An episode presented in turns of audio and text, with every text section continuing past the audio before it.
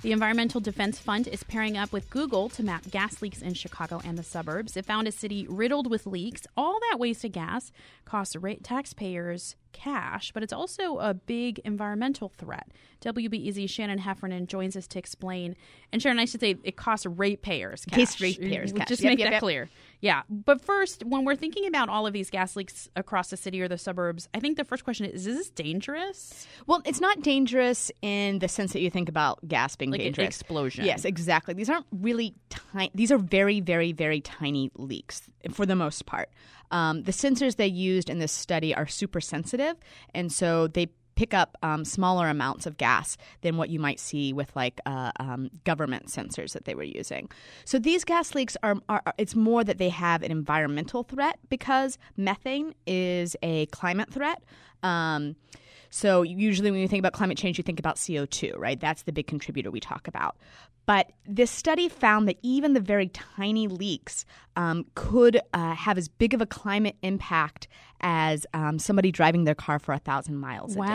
day. So methane i- is potentially a huge climate impact, and that's and that's more what folks are talking about when they're talking about these smaller leaks that we, we saw in this study. And Shannon, why is this happening? I would think that gas leaks would be something that gas companies, nobody really wants to have leaks. Yeah, that's right. Nobody wants to have, have leaks. You lose money, you lose gas, you're losing product, right? Um, the reason that we have that here in Chicago is just because of a really old infrastructure. Like 37% of the gas pipelines in the city are cast iron. That's a type of material that's really, really prone to leaks. Um, a good chunk of the pipes are also over 50 years old. Um, so this is this is an infrastructure problem that we're seeing. And how does it compare between the city and the suburbs when we look at the infrastructure? Is it a little better in certain suburbs? So they just they mapped a few neighborhoods in the city and a few na- um, neighborhoods in the suburbs, and you do see leaks in both those areas. What's interesting, I think, is to compare us to other cities. So when you compare us, to example.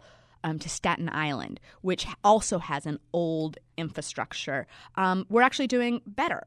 They have um, about a leak every mile, where we have about a leak every three miles. But if you compare us to Indianapolis, which has made a really direct effort to update their gas pipelines and use materials like plastic that aren't as prone to leaks, then and they have hardly any any leaks. So you see see quite a difference there. And when we think about the amount of methane that's being put into the atmosphere, I imagine for a city like Chicago, given the amount of leaks we have, that's somewhat significant. Yeah, so they found uh, around 350 leaks, most of them small leaks. So you, you think about that. If, if each of those has the potential to be between a single car driving 100 to 1,000 miles a day, that's that's that's pretty big. Uh, the EPA estimates um, that for the emissions in the U.S., um, about 10% of our climate changing emissions are actually methane. So just to be clear, when people look at the map, we tweeted out a link. If you follow WBEZ Afternoon, you can see that. But um, it looks like they're specific clusters. That's just because that's the neighborhoods they mapped. Right. But I think the big question here, Shannon, is what is People's Gas saying about this? Well, People's Gas, they really drove home the point that we, we talked about first, which is like, look, these are small leaks. These are not the sorts of leaks where you're going to have to worry about your house blowing up, right? Um, they also uh, really drove home the point that they're taking actions. They're, they're doing things. They're doing their own monitoring. But I think it's important to look at this in the context. Just two weeks ago, there was an audit of People's Gas that came out where um, there's a program where they were replacing pipelines, and the uh, state government found that to be a profoundly mismanaged program. So that's the context that this information is coming out in. That's WBEZ's Shannon Heffernan on this Environmental Defense Fund, pairing up with Google to map gas leaks in Chicago and the suburbs. Is this then happening in other cities as well? Yep. This pairing with Google? Yep. So they, they, they released three cities before, and I think that they're looking at doing more. Thanks so much, Shannon. Thank you.